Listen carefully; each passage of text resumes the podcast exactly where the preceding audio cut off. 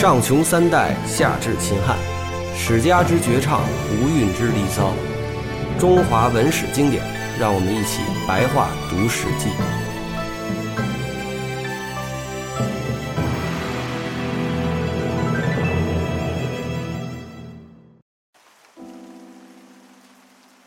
那我们也很久没有见面了，然后呃，我们继续读这《白话读史记》。那坐在我旁边的还是史杰鹏老师，大怪。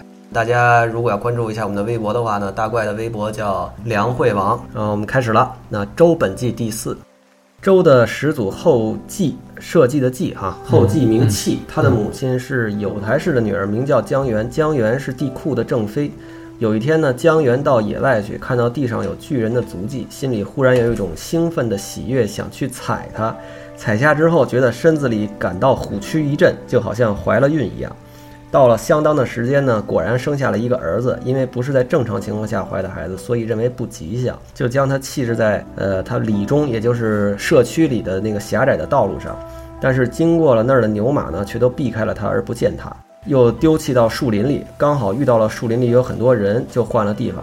结果丢到了那个有冰的那种沟渠里，却有飞鸟呢张开翅膀来把这个孩子覆盖住，保护着他。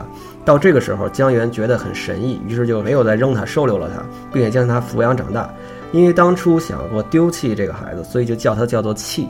那实际上，我们之前也说过，这个这种什么巨遇到一个巨人的足迹踩上去什么这种，肯定是野合的产物啊，是吧？在这种情况，还是那个就是古代这种传说非常多吧？可能有可能是这个原因。嗯，反正就是说，这种伟人呢，一般是没有爸爸的。然后呢，就是说他的妈妈基本上就像耶稣基督的这个妈妈一样，都是这个没有人碰他，他就自己就怀孕了。对对，实际上是不可能的。嗯，这个里边他也说到了什么这个巨人的足迹这种东西，他。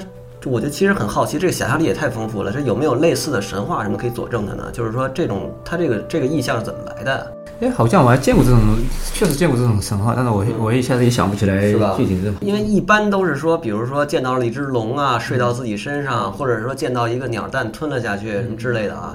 但是有一个巨人的足迹，他上去踩了一脚，他就怀孕了。对，类似的我确实见过，但是我忘了。嗯，好吧，我们继续读啊。气在孩提的时候呢，就很特意的像大人那样有高远的志他在游戏的时候，呃，喜欢种植麻呀、黍啊这些东西，就是一些农作物吧。那等到长大了以后呢，也喜好这个农耕，这个他勘察土地什么的这些东西呢，反正就是农耕的技术很好，因此呢有功于当时。帝尧说呢，气老百姓以前呢常常呃吃不饱饭。你做了后继以后呢，也就是农师的这个工作啊，就是这个国家的农业部长，相当于，啊，你做了这个工作以后呢，拨之百谷，使百姓免于饥饿，就封弃于台这个地方，将原有的官名后继呢作为称号赐给他。呃，另外以姬作为姓，成为了侯国。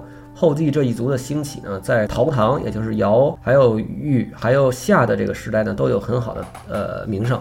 后继死了以后，他的儿子不库代立。不库晚年时呢，夏后氏的统治力慢慢衰弱了，嗯，废弃了农官这个职务，也就是废弃了他们家原来一直干的这个事儿啊，不重视农事。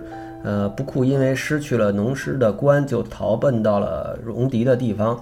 戎狄呢，也就是说是少数民族的边远地区了啊。这个后面就说了很多他这一族的这个延续的问题，比较重要的是公刘，也是这个谁后继的这一个一个后代子孙吧。公刘呢去世以后，他的儿子庆节继立，建都于滨，也就是后来那个《诗经》里那个滨封那个地儿。对对。然后这个庆节去世以后呢，也是一大堆这个延续，那就是说后来他的有一个子孙叫古公板父，古公胆父啊，古公胆父。古公胆父呢，又继续从事后继公刘的事业，做了很多有德行的事情，整个都邑的人都很拥戴他。有一次呢，这个呃戎狄啊这些少数民族的呃来攻打他们，然后呢是就是想要获得他们这个国家的财富，那实际上就跟后来的这种少数民族的这种掠夺是很像的啊。然后古公胆父呢就直接把这些财富就给了他们。过了不久呢，这些少数民族又来攻打，这回呢确实要为了得到土地与人民。人民都愤怒了，想要对抗。古公却说：“人民拥立君主是为了替他们谋福利。现在戎狄所以要攻击我们，是为了我的土地和人民。人民属于我和属于他们有什么区别呢？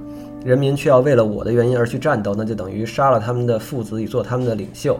我不忍心这么做，于是呢，就和他自己的亲信呢，呃，一起离开了宾地，呃，渡过了七举二水，越过梁山，定居在岐山之下。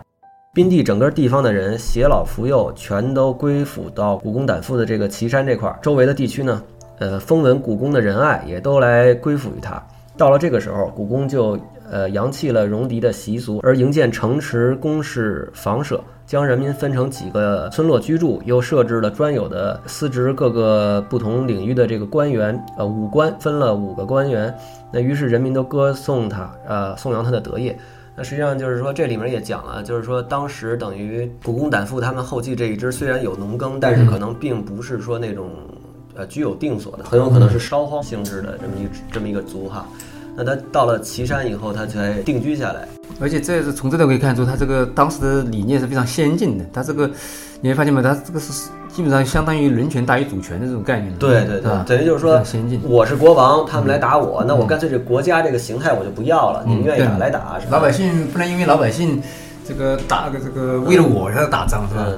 然后我们是不是也可以从从这个地方就可以看出，就是说等于在之前周之前啊，是不是像夏呀、商啊他们这些国家，实际上应该也没有这种固定的公式，就是说当时可能还处于一个就是居无定所的那么一个那么一个时代。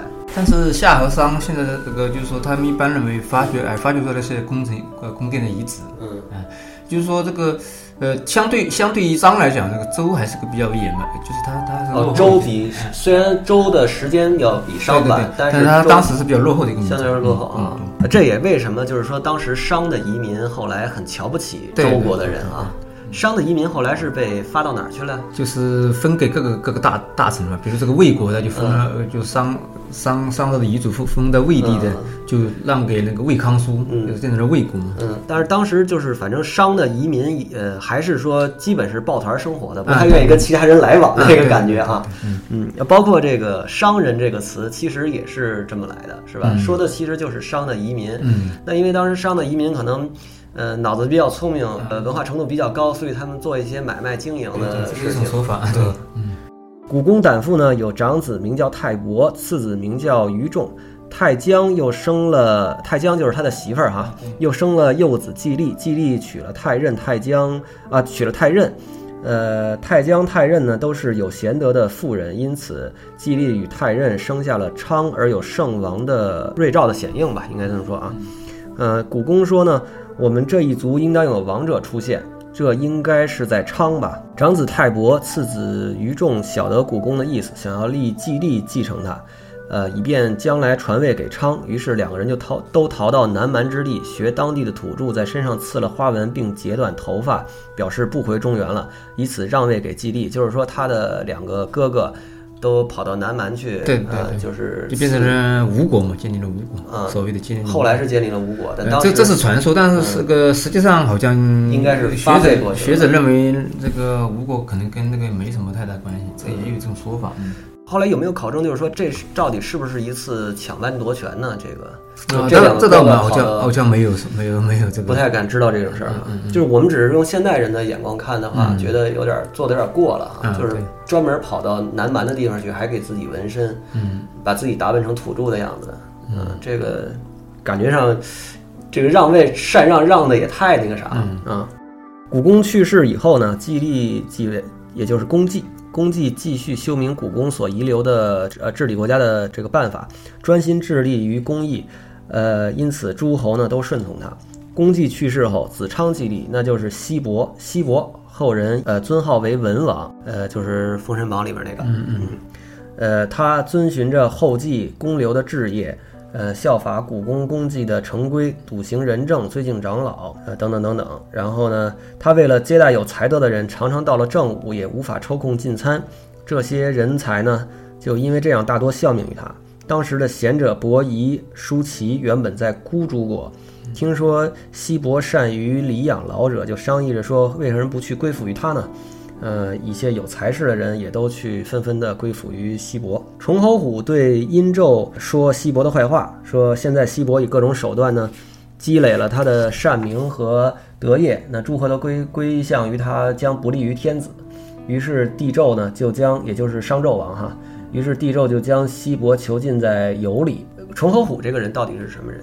陈后也也是一个也是一个这个从这个地方的一个侯嘛，嗯，哎，从这个地方的一个侯，但是跟赵王关系就很密切。啊，对他可能是关系比较密切。嗯，就西伯那边的很多人呢都很担心，然后就求得了有心事是吧？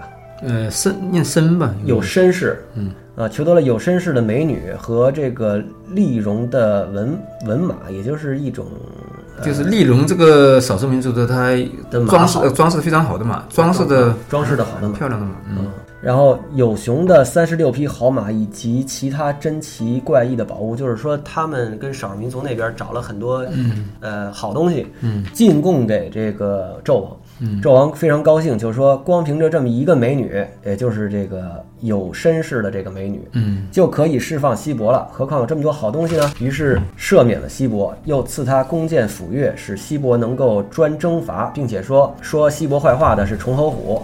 后来西伯献了洛阳呃洛水西边的土地，以此请求纣王呢废除炮烙的刑罚，纣就答应了他。这段其实从我们现代人的角度看的话，也很奇怪，就等于就是说献了这些东西以后，他本来是把他抓起来是为了呃限制他的势力嘛，对对，然后因为献了这些好东西呢，不但没有限制他的势力，反而赐他这种象征性的赐他这个这个这个对对尚方宝剑似的这种东西。这个有没有什么其他的佐证说这段历史到底是怎么回事呢？这个可能是传，我觉得是传说，应该是传说啊，应该是传说。嗯，西伯呢暗地里行善事，诸侯有了纷争都找他来裁决。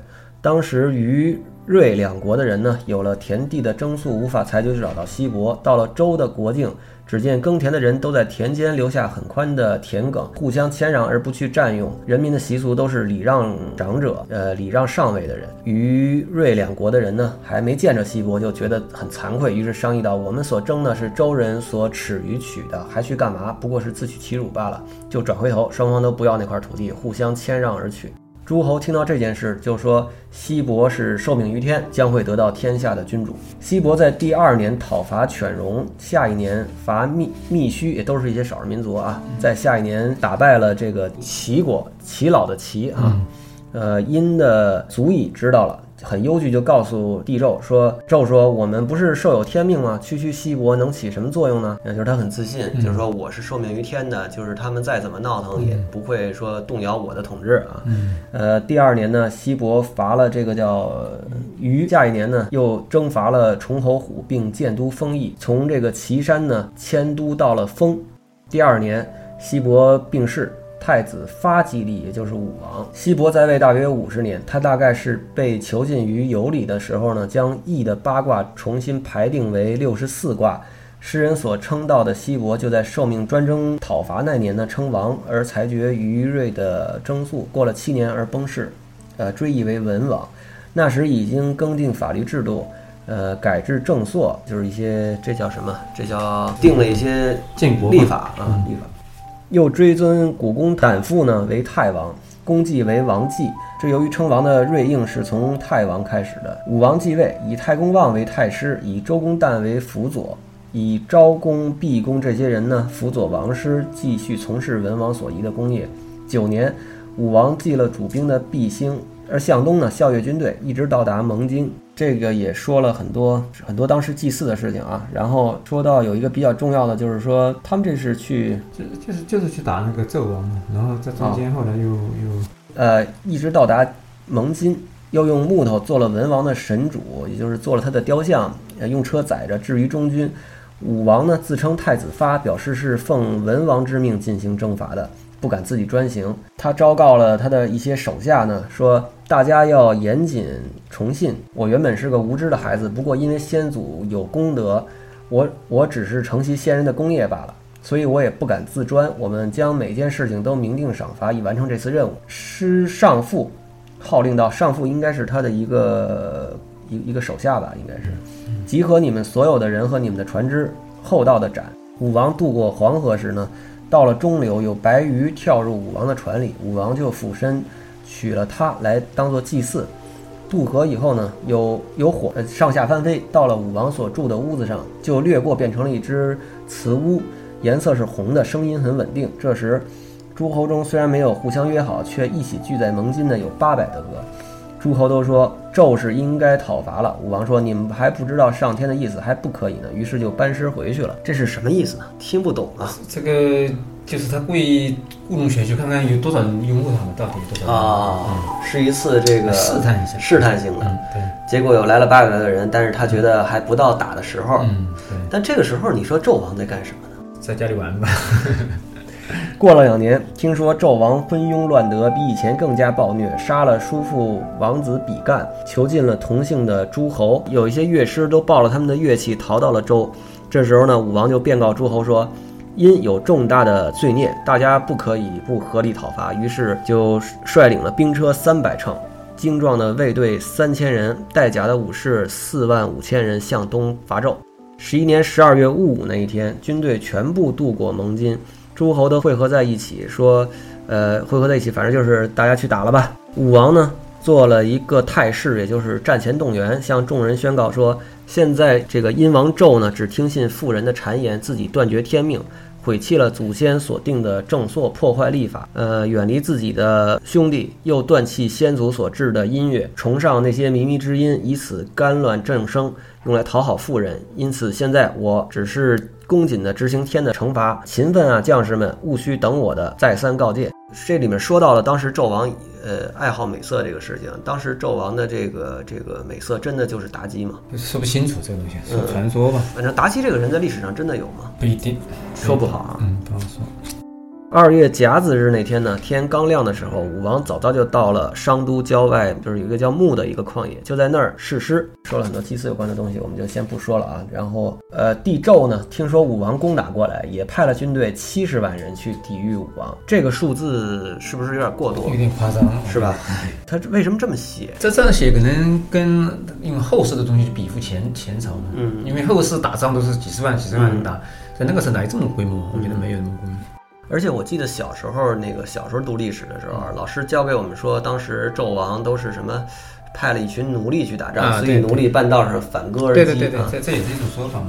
武王命师上父和百名勇士在阵前挑战，大军冲杀纣军。纣军虽多，但没有斗志，心里希望武王赶快入城，就调转武器攻向己军，以引导武王。武王跟着冲杀，纣军都溃散而背叛了纣王。纣王逃回城内，登到露台上。以他所藏的珠玉穿戴在身上，自焚而死。武王长着大白旗，以指挥诸侯，诸侯都来参拜武王，武王也向诸侯还礼。呃，武王到了商的都城，那里的百姓都在城郊迎候着。于是武王命群臣告诫商的百姓说：“上天赐福给大家。”商人都再三叩首。呃，武王也答拜。武王呢，进了城，到纣死的地方，武王亲自射了三箭，然后下车，用青旅这把剑砍他，并用黄铜。制成的斧子来斩掉纣王的头，悬挂在大白旗上，然后找到了纣的两个宠妃，将那个两个让那个两个女子都自杀身亡了。呃，武王又射了这两个女人三箭，用剑砍他们，并把他们的头也都斩下来挂在小白旗上。而后武王才回去。第二天。武王下令整治道路，修复大社和商纣的宫室。大社是祭祀的地方吗？对，社稷吧，社稷的地方啊。到时候呢，有一百个壮汉喝着一一种旗子，这个旗子是干什么用的呢？古书上说是就是一种很漂亮的旗子吧，仪仗啊。这个里边也是说了一些礼仪方面的事情吧，我们就不讲了。武王呢，用遗留下来的殷人呢，封给商纣的儿子陆父，也就是说。您这城里的人民，嗯，您愿意，您还带走，嗯，是吧？呃，武王呢，又因为因才刚刚平复，还没有完全安定，就命他的弟弟呢，管叔显，呃，蔡叔度辅佐立父治殷，而后命昭公释放了被囚禁的其子，也就是一个当时也是当时的一个贵族，是纣王的，应该是纣王的兄弟啊。命毕公释放了被囚禁的百姓，重新装裱了商容的里门，是什么意思？就是说，商容所在的那个小区啊，他的门呐，给他给他重新刷粉刷了一下。商容是谁？商容就是商朝的有名的贤臣嘛。哦，也是一块放出来的啊。对，嗯。命南宫括散发露台所藏的钱，开放巨桥所积的粟，以赈济百姓。那等于就是说，把这个殷商的这些国库啊，或者什么这个纣王的私产就都分了。嗯。又命呢南宫阔使役视察九鼎和宝玉，就是当时的国之重器吧。镇国之宝，还命令一些手下呢去加高了比干的墓以示尊崇。然后这后面呢一呃说了很多这个当时的这个呃武王的这个善后事宜。那我们可以看，等于就是说武王打败了商纣以后，其实没有在这儿建都啊或者什么，他其实还是回到了他原来的地方。嗯，对。而且他的那个纣王的儿子啊什么的，他还是礼遇了。对对，分封到原来的那个就是魏国那个地方嘛。嗯。所以，我们其实是不是也可以间接的认为，就是说，当时商朝的统治，其实，比如说，他们可能自己都没有一个正规军什么之类的。商朝的原来原来的统治嘛，那肯定是有正规军的，嗯，但是但是被打败了嘛。呃，武王打败了殷之后呢，经过两年，向其子，也就是之前他救出来那个纣王的兄弟，询问殷灭亡的原因。其子呢，不忍说殷的缺失，只是以存亡之道与国事所宜相告。武王也觉得不好意思，只以天道询问他。那我们从这段也可以看出来，当时商人他们对自己这个国家还是很有感情的。毕竟是一个族，大家还是觉得说自己民族的坏话不大好嘛。呃，武王病了，而天下尚未安定，太公、赵公都很忧虑，谨慎的。占卜着，于是周公就周公这周公是谁？周公旦吗？周公呃对，周公旦哦。于是周公旦就这个斋戒，然后以自己作为质底，代替武王的死，武王的病就痊愈了。过几年武王崩逝，太子宋代立，那就是成王。那周公旦这种就是这种行为，他周公旦死了没有？嗯，没有死，因为他不是以自己祭天。嗯，按照这个就是上天还是感动，我觉得这个成王年少，加上周才刚刚平定天下。周公旦呢，恐怕呃天底下诸侯背叛，就代理国事。管叔、蔡叔等亲王，这些亲王都怀疑周公旦呢别有所图，就会同武庚作乱，背叛了周氏。周公旦奉了成王的命令，讨伐他们，呃，诛杀了这些人，以微子启代殷后，立国于宋。也就是说，呃，后来那个春秋时期的宋国，对对，实际上是殷朝后裔。又收服了一些剩余的殷人，用来封给武王的幼弟封。这个人就是魏康叔，然后这个下面呢，太史公啊，他写了好多这个后来这个，嗯，等于是周朝的一些时代更替，嗯，一些延续，包括一些相对来说比较琐碎的一些每个帝王他们的这种当时的故事。对，嗯，事情呢可能并没有是那么的有戏剧性啊，我们就讲一点可能比较重要的。嗯，呃，有一个王叫夷王，他崩逝以后呢，他的儿子厉王胡继立，就是全名应该叫姬胡是吧？啊，对对，是吧？他们周天子这桌儿应该姓姬，姬胡继立。呃，厉王继位三十年的时候呢，贪图获利，亲近荣夷公。他的一个臣子呢，就劝告他说：“王室要衰微了吗？呃，荣夷公这个人，呃，好财货，呃，不知道大大难就要到了。”呃，财货这个东西是一切事物所产生的，是天地所运成的，却有人这个独揽他们，那这样的话害处就多了。天地生成一切事物，民众都要取来用的，怎么可以一个人拥有那么多财货呢？触怒的人会很多，而又不防备大难，用这些交给王，王能够长久吗？做人民的王的人，应该开发。获利而不失于天神、人民、百物。呃，尽管能让神人百物没有一个不得到所应得的，却仍然要每天，呃，敬畏警惕，恐怕招来怨恨。因此，呃，宋这个诗啊，就是《风雅颂》的宋诗上说呢，呃，文德育圣的先祖后继能够配享于上天，他安定众民，没有一事不是得其正道的。大雅这个诗篇呢，也说上天的许多赏赐成就了我们的周国，这难道不是不失获利而仍然借据借位的这个灾难来临的这种心态吗？因此才能够成就周朝的大业，一直到现在。而今王你这个人要学着这个独揽这些财货，这这个是不对的。一个普通的人，呃，独揽这么多财货，人们就会称他为盗贼。做王的人如果也这么做，天下归附来的人就少了。荣公仪这个呃，荣夷公这个人如果被重用，周一定会被衰败的。呃，厉王不听，还用荣公为卿，主理政事。嗯，那我们这一段，我们也是不是能够理解为这个是当时的一个朴素的重农轻商呢？就是说，这个财富不要过于的积累在这个国家和帝王的手里，均贫富啊什么的。那这这个就是就是民本主义吧。但是就他这里面说，就是说荣夷公这个人特别的善于呃积累财富。那就是这个就是后也是后世这些奸臣的一些做法，比附就是他他贪财的，像我们后世说的和珅一样的，后专利就是就是垄断财货。跟跟那个一样的，然后这个史记写的那些故事啊，这些人的说法都是跟他经常用后世的东西去比附他。嗯，我估计有些东西是编造出来的。嗯，就是从你们研究历史的角度讲，这个时候的，就是他们的周朝其实不如当时殷商的经济繁荣，是这样吗？呃，那倒那倒也不是，不一定，嗯，不一定。